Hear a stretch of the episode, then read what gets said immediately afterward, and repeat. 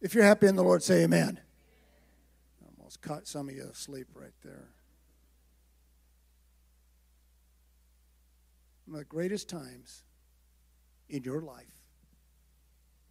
are going to be found in, in the house of God.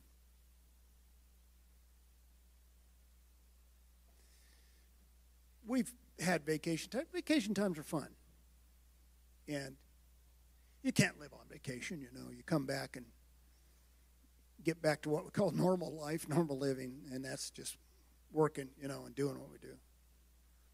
Vacations are good and fun. But there is something so memorable about when the Lord touches you. You don't forget those times. You, you, you'll go back in your spirit and just connect there. So you never know what's going to happen when you come to church. Uh, Thomas didn't know. He, I don't know, maybe he uh, had to take his wife out to dinner or something. But all the apostles were in a room. Thomas wasn't there. He really missed a good thing, didn't he? He didn't know. He thought, ah, you know, I'll catch it next time. But you never know the time and opportunity that God's going to do something. We don't know that. That's in His power. Can you say amen? And so we just want to yield and let the Lord just, whatever He wants to do, whenever He wants to do it, we want to be ready. Uh, turn your Bibles with me, the book of Romans, and I want to go out of some some scripture that we're pretty familiar with, but I want to talk about the church again. I was telling Pastor Rodney that um, I've just felt like for the last few couple, three, four weeks, we all know what church is about. But sometimes we just have to we have to remember that foundation, where we're at, what we're doing, why we're doing what we're doing. And so we've been kind of working on that. Does anybody remember any of the six principles that is found that the church was doing in Acts the second chapter? Anybody remember those? They were sitting listening to the apostles, right? They were in koinonia. They were fellowshipping with one another in partnership. They, they were taking the Lord's Supper because they didn't want to forget his death. They were, let's see, what else were they doing? They were in prayer,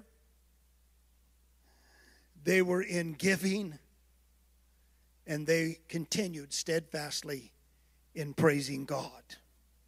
And all of these pieces must be in place in the church. These are the foundational, fundamental orders of the early church. And then it breaks off from there. So we're going to talk about some of that this morning. The eighth chapter, um, I want to read just one verse here and then go to the 12th chapter, the, the 14th verse. For as many as are led by the Spirit of God, these are the sons of God. These are the sons of God. The ones led by the Spirit, not the ones who say, Lord, Lord, or the ones who go to church. The ones who are led by the Spirit. And so, if you go with me now, stay in the same book, we'll go over to the 12th chapter and um, reading the first four verses, which you probably can almost say, quote them with me. Therefore, brothers, I call on you through the mercies of God to present your bodies a living sacrifice, holy, pleasing to God, or acceptable, which is your reasonable service. The kids used to accuse me of telling them they needed to, to use good, reasonable thinking. They would do some things and I would get on to them, but it was use, use some good sense. Just think about what you're doing. Reasonable thinking. Well, you find it right here. Um, and be not conformed to this age, but be transformed by the renewing of your mind, in order to prove by you what is the good and pleasing and perfect will of God. For I say to you, through the grace which was given to me, to everyone being among you, not to have high thoughts beyond what is right to think, but set your mind to be right minded, even as God divided a measure of faith to each. Now, the fourth verse For even as we have many members in one body, but all members do not have the same function. And so we, the many, are one body in Christ. Amen. Thank you, Lord, that we talk about that body in Christ this morning. Again, Lord, that's why we're here. Lord, we're here to do what the church does. 2,000 years ago, they did. The practices they practiced. The, the Lord that they loved and worshiped, we love and worship. And so, Lord, I pray, God, that we can expand on that a little bit this morning, talk about the body, and may you just strengthen us and, and cause us to have fresh and new insights. And we give you glory. Amen. Amen and amen. And so, I want to uh, look at the book of Romans, and I, I have said this before. Paul is addressing an ecclesia. He's addressing a church. A lot of times, and, and in a lot of preaching, we've done this. I've done it. I was raised on it. We'll go to scriptures that the Lord is talking uh, about them all plurally and take it individually which i think the word of god is good it's good individually yes and and i've grown up on on, on that sort of on that kind of preaching. But there also is this dustin was working on this a, a, a while back there is this thing that god is putting together called the ecclesia that is so important to him that one individual one individual will not tip the scale in what God's doing in the ecclesia. So his bigger focus is not on the individual. Now, I don't want to break anybody's bubble right here. He's not staying up at night over you. He loves you. He cares for you. He wants to plug you into his body and He is watching out for you. But whether or not we respond, if I walk away and don't respond, the church keeps on going. His work keeps on going. And so I either become a part, a member in the body of Christ, or I do my own thing. And He won't prevent me from doing it. I know a lot of people who have what they want is an Old Testament relationship with God. They want to have like an Abrahamic relationship with God. I just go here, I go there, I go everywhere. I'm really not tied down to anything or anybody or any church or any ministry or any fellowship. I just kind of go, I float, I do, you know, sort of like Abraham just went here and there, but we're not under the times of Abraham. We're under the times that God is building himself a church, the called out gathering them together. So I want to take this instruction that Paul just left, and it's directed towards the church at Rome. And the church is made up of all those members, the body. But I want to look at it this morning as all of those members making up this body uh, of the church called the Church of Rome. And I want to kind of bring that to us, of course, this church here. Reasonable service. It just makes common sense, something reasonable. Brethren, I beseech you that you present not only the individual members of the body, but the body, the church. Is everybody okay? Because I know we've heard is, is individually we present all our bodies, and, and we do. Everyone makes up the church. That's, that's the members thing. But I beseech you that you present your body.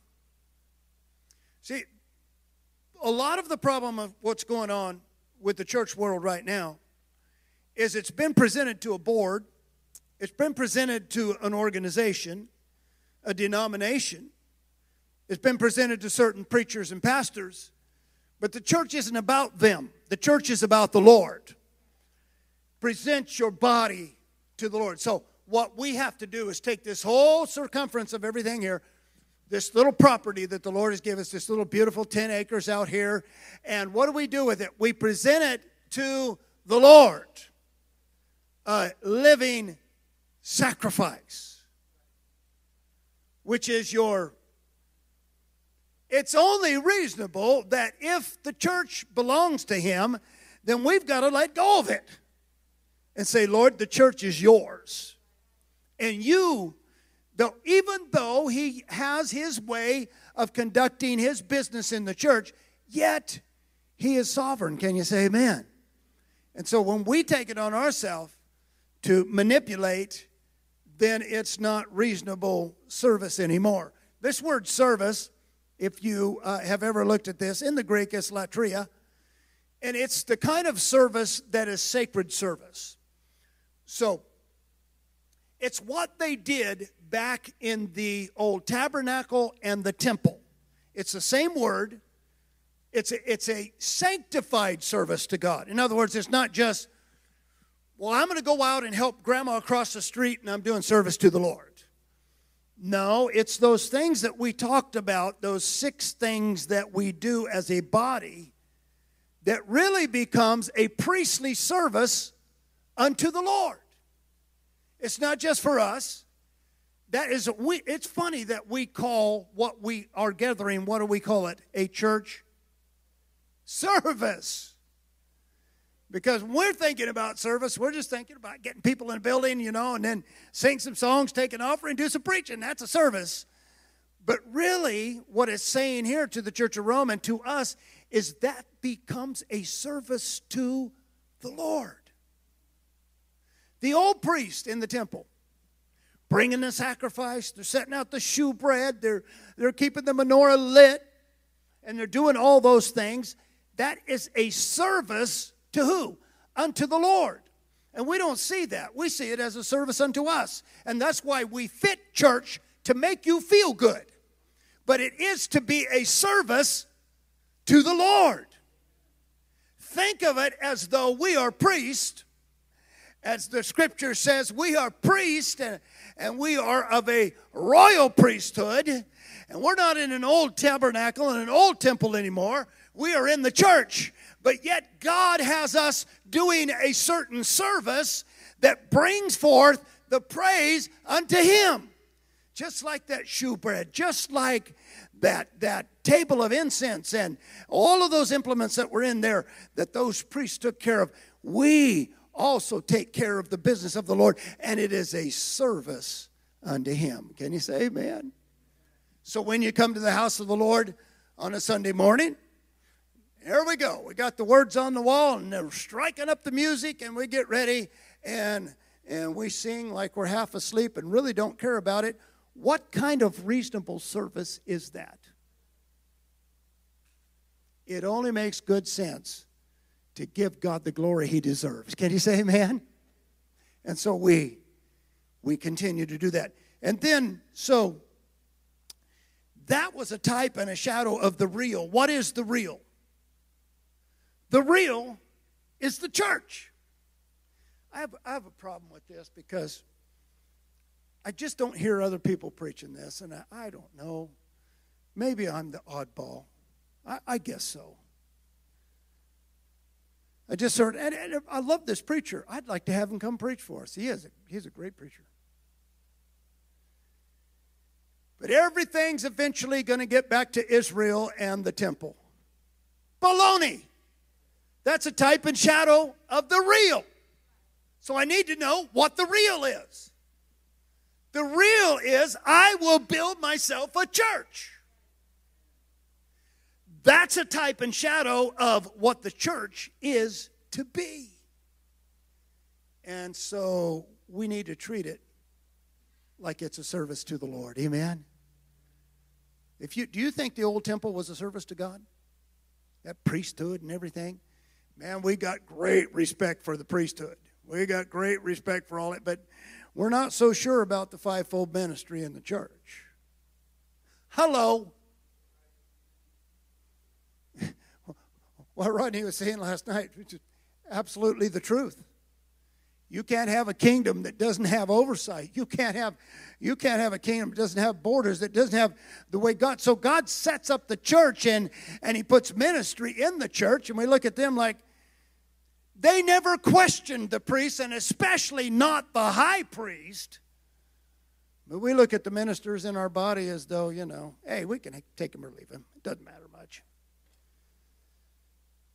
But it is a sacred service unto God. Can everybody say amen?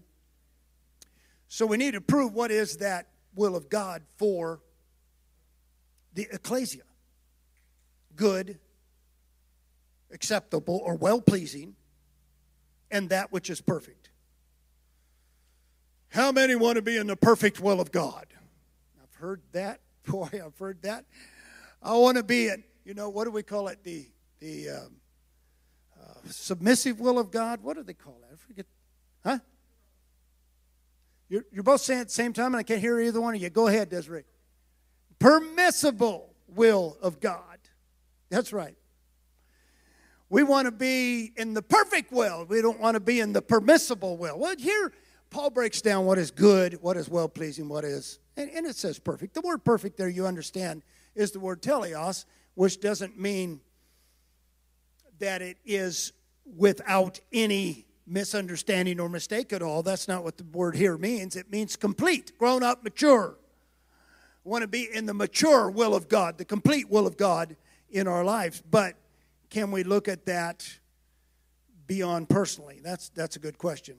When we think of the will of God, you think of, am I in the will of God or am I out of the will of God? Now, I'm going to ask every Christian right now, how many of you have ever questioned that?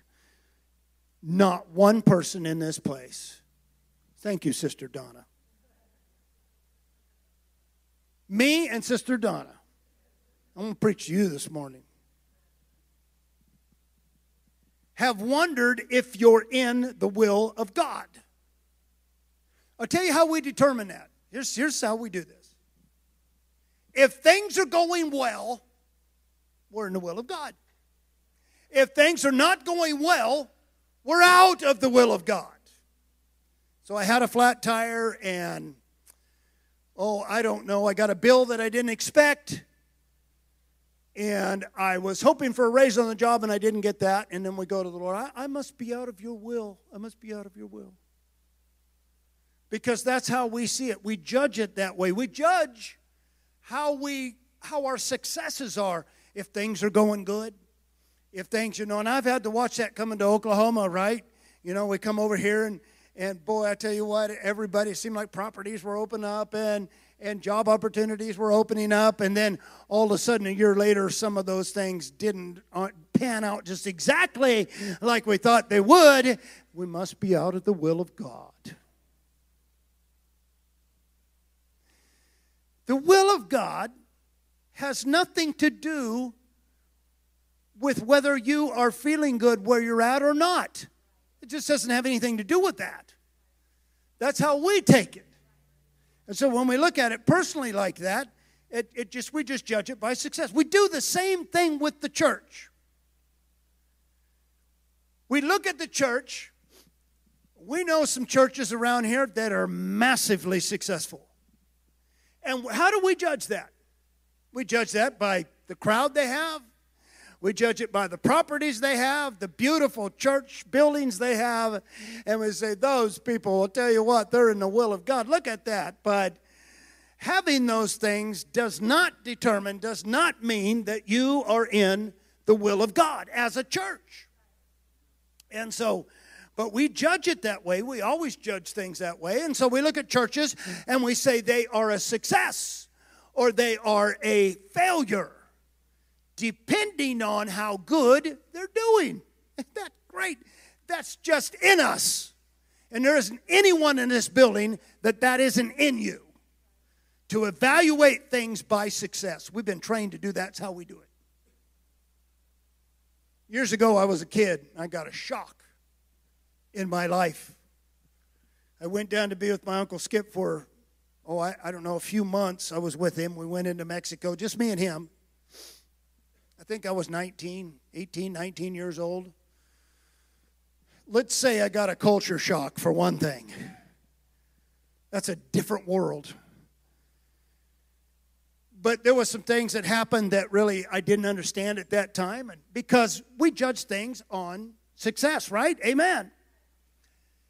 Let's go out. We need to we need to visit these friends of mine. They've been missionaries, uh, been on the missionary field in Mexico for what 40, 50 years, whatever it was, and they're elderly now. And I need to go over and see them. Well, you know, I didn't have a choice. Okay, I'm going with you. So me and Uncle Skip, we drive out there. It's on and no, a half hour away, and pull up to this shack. There's not one of you in this place that would want to live in that. Something began to bother me in my 18, 19 year old mind. Is this what you get for 40 years of mission work? And Uncle Skip was taking the money so they could eat. This, this is the reward. This is what you get? Because in my mind, success doesn't work that way. In my mind, you serve the Lord good enough, He's going to give you all the goodies you want.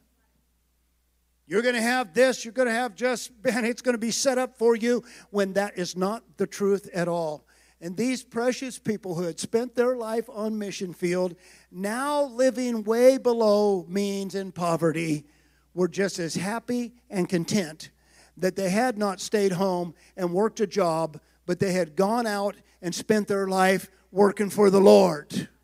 And that had to change something in my psyche later on. Of course, when you're a kid, you don't think that way, but later on I began to think, oh God, what is success in your kingdom? Is, is success your kingdom? Is it numbers? Is success in your kingdom what you get, the buildings you get, the property you get, the house you're going to live in for the rest of your life? Or is success really measured by your favor in our life? Is it really measured by our turning our life and spending our life for the Lord Jesus Christ? So I think the Lord just sees it differently than what we do. Can you say amen? Not only that, I believe in divine placement. There's divine placement in our life, there's divine placement for each individual one of us. Of course, here's how it goes again with us. I got the job of my dreams until next year. I got the house of my dreams until you back up, move somewhere else. This is the car I've always wanted until you start paying the payments. That's, that's just, it's where we are. But God can move us from one place to another sovereignly because that's what He wants to do. He works without question, He doesn't answer to people. Wouldn't it be nice if you didn't have to answer to people? I mean, it's the hippie mentality, really. They just don't answer to anybody. They have a hard time getting enough food for dinner, but they don't answer to anybody. They don't have a job. They don't have anywhere to go. They're not required anything. They just, you know, give me my sandals, my dirty t-shirt, and my and my Levi's, and and I'm set to go. And you're worthless and worth nothing. But you don't have any overhead. Man, it's a great life. But the thing with the Lord is that He doesn't answer to anyone like you and I, but moves sovereignly, has the ability to lift you up out of where you're at there and put you over here.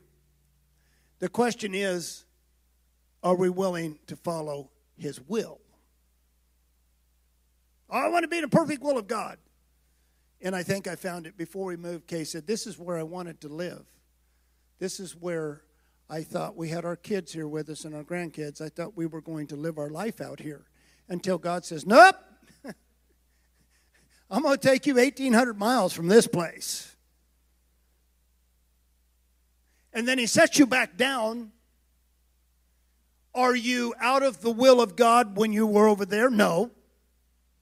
Are you out of the will of God when you come over here? No because God's going to work His way in our life. God's going to work His way in this church. There is a reason and a purpose for what God has done. There's a reason why we moved. There's a reason why we're here. And only the Lord knows that, but He's going to reveal it by His Spirit in time. He will, in time, show us what it is He's up to with us. Amen. Everybody say amen. And so, those that are led by the Spirit of God are the sons of God. It seems comfortable to sit down in one place and call it good, right? Hey, we were happy on Rupert Road. But the Lord says, No, I'm going to lead you to something else. It's beautiful. It's beautiful. Well, that's just that's just not very stable. If you're being led by the Spirit of God, you are stable at all times no matter where you are, what the conditions are in your life, God's still going to work His will in your life. This is beautiful. So I want to take you to, to uh, the man who wrote these words for us by the Spirit, Paul. he knew from experience the leading of the Spirit of God. When I read this, and I've probably read it 50 times, I don't know how many times I've read the New Testament through, but when I read this, the 16th chapter of Acts, it kind of startled me a little bit. Paul is now called by the Spirit to go out. He goes out with Barnabas on their first trip. They end up back in Antioch. We talked about that last week. The Lord sends them out again. In the 16th chapter of Acts, he's traveling through Asia. And it says, God forbid him, God prevented him from preaching in Asia.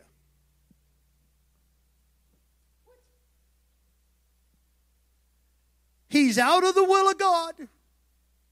See? Doesn't want him preaching in Asia. I don't know why. I thought the gospel was open for everybody, didn't you? So did Paul. So he gets his entourage and they leave again and they're going again and they come to Mysia. God said, You're not preaching here. Okay, they travel again. They get to uh. Not preaching here. They end up in Troas sitting idle.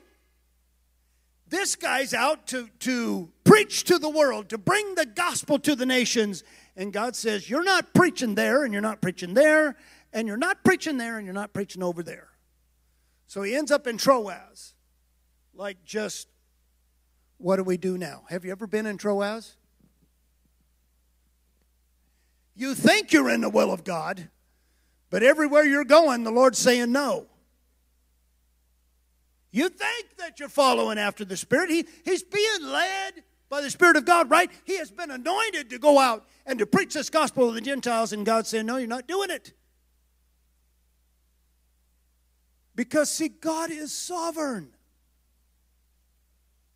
If He doesn't want the Asian people to be preached to, He's not going to let Paul do it. So they're down in Troas, and that at, at some point, don't know how long they're in Troas, but at some point he has a vision of a man standing in Macedonia saying, Come and help us. And immediately he tells it to the brethren, and the brethren say, Yes, this is what God wants us to do. We found the will of God now. And so he goes over, they take a ship and go over. The first place they get to is Philippi, and they're in Macedonia. They start getting kicked out of, of, of cities. They go to the, to the synagogue, they preach Christ in the synagogue. The Jews rise up. At one point, they stoned him. In other cities, they chased him out. The brethren came and intervened in cities and got him out of there. And he is in the perfect will of God. How do you like those kind of successes? First of all, you don't even get to preach. And then when you do get to preach, they throw rocks at you chase you out of the place, won't let you even live in peace. But Paul understands that those that are led by the Spirit, they are the sons of God. Listen, I want to encourage you. We're to, we're talking about the church, and ultimately we're going to finish here just talking about the church. But I want you to understand in your own personal life, God is going to lead you sometimes to know. Is that okay? But Lord, you called me. But no, no, you're not doing that right now. But Lord, I know that I, I have this in my heart. I know I'm a singer. I know, I know I've got something to give. I know that I can teach him. And God says, No. And you're not doing it until I'm ready for it. Everybody say amen? And when I'm ready for it, then it's going to be a blessing all the way around. And so we the will of God. Don't judge the will of God in your life and success and failure. Don't do that. Let God just have his way and his purposes in your life. And it's going to let those that are led by the Spirit, they are the sons of God. Amen. Amen. And so now later, let's see if Paul gets out of the will of God again, okay? Paul wants to go down to Jerusalem. He wants to be there for the feast. On his way there, he stopped by at many churches and they they prophesied to him. One prophet comes out and says, he, he takes a, a, a cloth and binds Paul's hands up and said, If you go to Jerusalem, this is what's going to happen to you. Having been warned by the Holy Spirit, having been warned, he went anyway. Was he out of the will of God? So I had to ask this question Was he out of the will of God? The Lord didn't tell him, don't go. The Lord told him, if you do go, they're going to they're going to arrest you and they're going to put you in jail. And Paul said, thank you, Lord. Thank you for the warning, but I want to go. He just, I don't know, he's just going to override the spirit in his life. Have you ever done that? So, are you out of the will? Is Paul out of the will of God now? He's in Jerusalem now, and he's preaching, and they are arresting him now. Is he out of the will of God? The Lord took my mind to maps. Everybody got a phone? Everybody know what maps are? How do you think you got here the first time? Right? You didn't just drive find this place. I mean, you took maps, or somebody told you, right? So Kay and I are out. We're, we're driving, and sometimes we just get out and drive. I don't know. I want to see the country, see see what Oklahoma. We live here. We want to see what it's about, and we get out. And sometimes, wow, you get on some roads and you're going, "Where am I at now?" And but you pull maps up. I tell you what, maps does. It always redirects you. It might take you down the back alley through the garbage pit and around, and, but it'll get you there. Um, this redirection, but I took a wrong turn, and so now I can't get there. Oh, you can get there. It'll tell you how. Let me tell you something about the Spirit of God. You might take a wrong turn, and we are susceptible to taking wrong turns in our life. But I want to tell you this the destination is still out there, and the Spirit of God is going to come by and redirect your life. Because you might be floundering a little bit here in the woods on a country road, but but no, hey, that's okay. That's okay. That's not the right place to be, but but the destination is really what we're worried about. And so God is going to redirect whatever's happening in your life to get you where? To get you to the destination. And you might have to go down some back roads. You went in there and you probably shouldn't have. And you might have to take some, some back country roads. And we did it the other day. We were on the other side of the lake up there. What is that? Lake Grand Lake. And, and we went to one side and I said, well, we'll just drive on the other side. That way we can go down the freeway. I've never been on so much back roads and all my I was getting mad at Kay for taking us that way. And it was maps but we were still going to the right location. Oh man. The Lord just really kind of spoke to me about that was Was Paul so now he went to Jerusalem, so now is he out of the will of God? That's it. You're done, Paul. Ministry over. Um, you know, you're an outs with God. No, no, no. If that were the case, the people on the island of Melita, where Paul was shipwrecked onto that island, would have never heard the gospel of Jesus Christ. The, the chief there would not have been healed people, those prisoners, would not have seen the mighty act of the work of God. If it's true that Paul is out of the will of God now, that Caesar's household, and he writes back in Philippians, the fourth chapter, and says, All the saints greet you, but especially those of Caesar's household. They had no idea about the gospel. They did not, but it, it began to infiltrate the Roman Empire until the fourth century, when the fourth century made Christianity the, the national religion. But Paul has got to go to Rome, and God is just going to redirect. Sure, Paul, you went down to Jerusalem, but you're not out of the will of God. He's going to redirect it so that you come back. We would have never had the prison epistles had he not taken the wrong turn. But was he out of the will of God? No, no. We have now the prison epistles Ephesians, Philippians, Colossians. Wow. Colossians so powerful. Philemon. Those epistles that he wrote while he was in prison at Rome because he went to Jerusalem. I'm not saying that we defy God. I'm just saying this morning that if we take a road that he has to redirect, we're still going to find the will of God in our life and in our church. He's not giving up on us, and I'm not giving up on him. Can you say amen? So you go through a few hard times and some questions and some problems and some issues and so, oh man, God, I'm, I'm so out of your will. No, no, no, he's just going to redirect and put us right back in the good direction. Can you say amen? Isn't that beautiful? Thank the Lord for that. So now I want to close with the church. I said that a little bit ago. Some I heard somebody preaching the other day and said this is my fifth closing. This is only my second. So we, every church is set on a course for the kingdom's success. I have never heard a preacher say that ever. That every church of the Lord is set on a course for the success of the kingdom, not the church.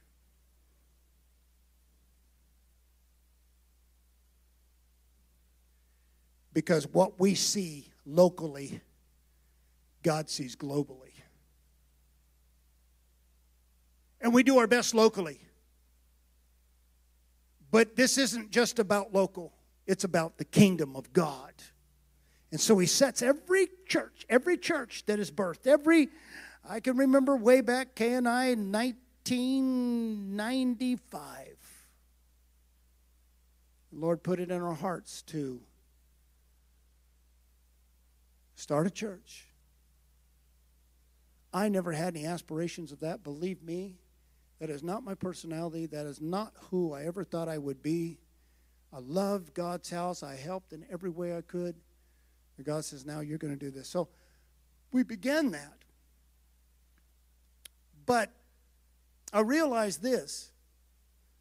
We can think that church is for us, or we can think it's for the kingdom of God and His pleasure. See, it, it, church is so confused about who they are.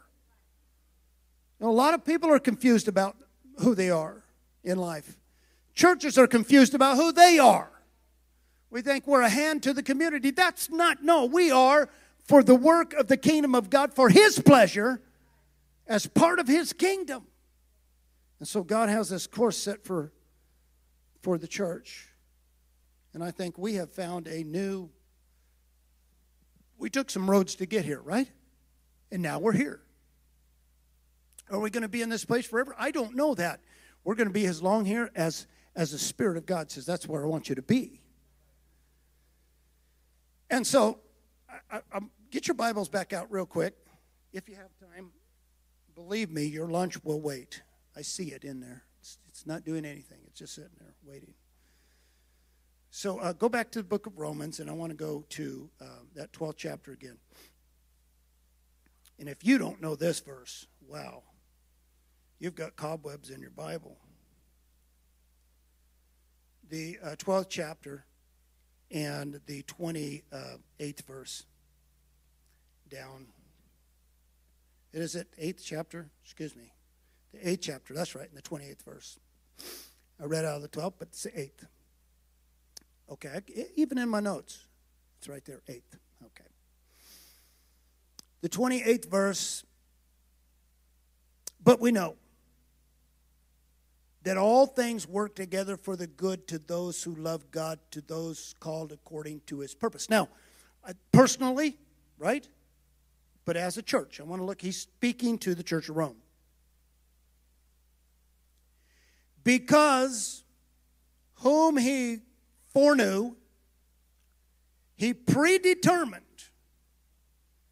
to be conformed to the image of his son, for him to be the firstborn among many brothers. But whom he predestined predetermined, these, these he also called. And to whom he called these, he also justified.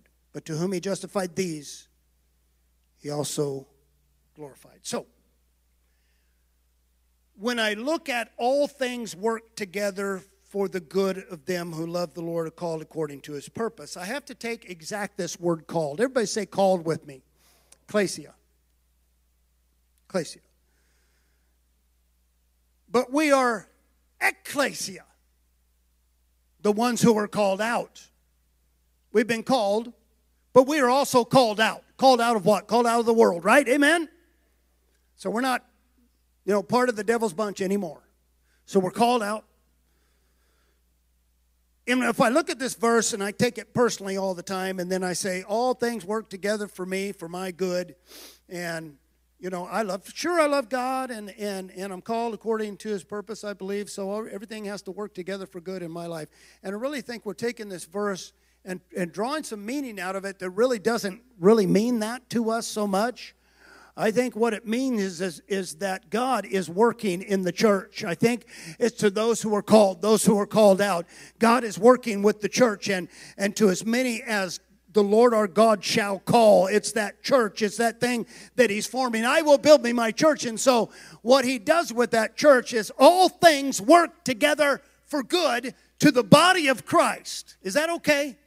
Or do we just have to take it personally? Am I okay? Am I, am I overriding something here? I don't want to override anybody, but I just want to tell you that he's speaking to the church of Rome, telling them, listen, church, all things are going to work. To, I know you're under persecution. I know that things that maybe you've took some wrong turns. Maybe maybe there needs to be some redirection. Maybe just a lot of things are happening. But I want you to know this: that all things work together for good for those that are called. For those that are called according to His purpose, the ecclesia, because God is protecting and building His church more than he is a single person and a single family and single lives. He is building his church. And so, therefore, all things are going to work together for the good.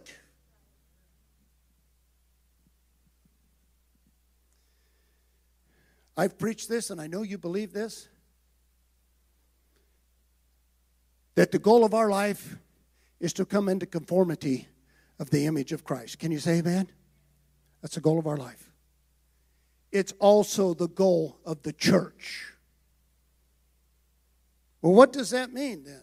What does it mean that we come into conformity? This, this is, the church is no different than our, if we take these scriptures, no different than our personal life. If we look at the church as being needing to come into conformity of Christ, because he writes, I, I'm writing to you, brothers, that you don't be conformed to this age. And that is exactly what's happening to church in this age. They're being conformed to this age and not conformed to Christ.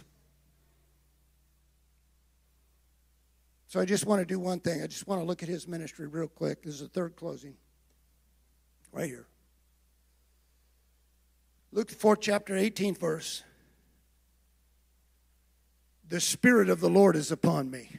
This is the Lord speaking because he has anointed me. if the same spirit that raised him from the dead dwells in you, church, then he will quicken your mortal bodies to do what?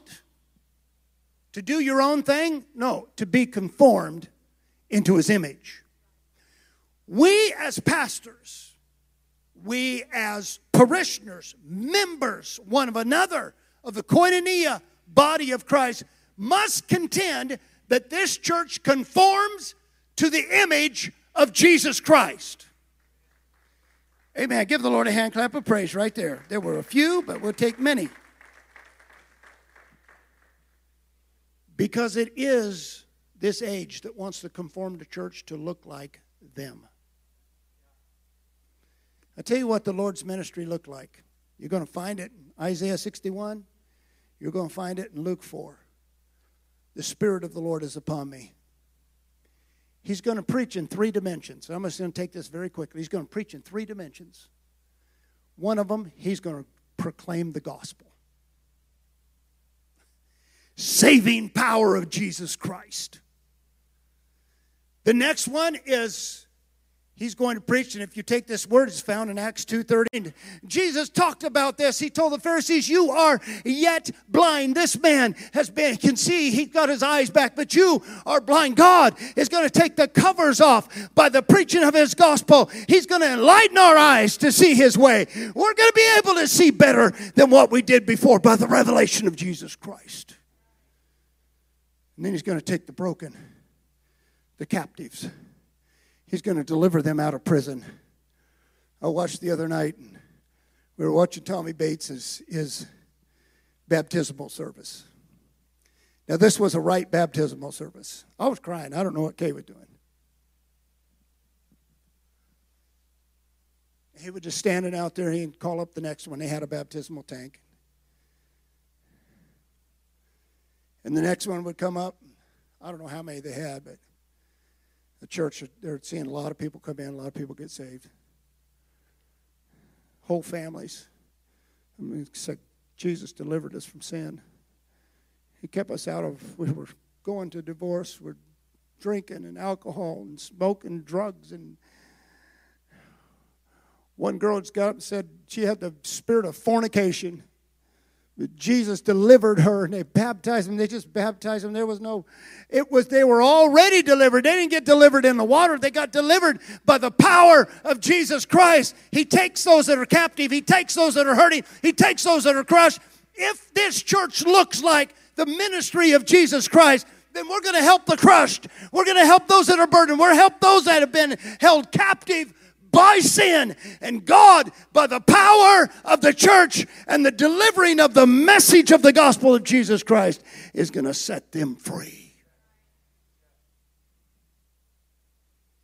That's what it means for our church to conform to the ministry of Jesus Christ. Can you say amen? Our principal service is those six fundamental things that we do. That's our principal service. But then the church purpose is what I just said about the ministry of the Lord. He's got a minister here. Can you say amen? Would you stand with me? God bless you. Thank you for paying attention. I preached all the way to 10 minutes to 12. If the church doesn't look like him, they'll never recognize Jesus. Now, we've tried to do that, and, and the word holiness, we've tried to do that to make it look physically like holy. And I'm going to err on that side before I err on the other side. But, but really, the ministering spirit of Christ is about people's hearts. He can cut their hair. That's no big deal in five minutes, we can get you dressed up right and, and hold you down and shave your face and all that, and then you're holy. But that's not the ministry of the Lord. The ministry of the Lord is the deliverance to the captives. Can you say amen? God, make this church conform to your image. Lord, we just thank you. in our heart. We've been preaching about the church. We preached again, Lord, and it may be tedious. It may be teaching in a way, not as inspirational, jumping and shouting, but Lord, it really is what you want. And so, Lord God, we ask you that this church just becomes so effective. Now we're here. You put us on the maps, you put us here. We're here. Now, Lord, make us effective in your work. We pray in the name of our Lord and Savior Jesus Christ. Everyone said, Amen.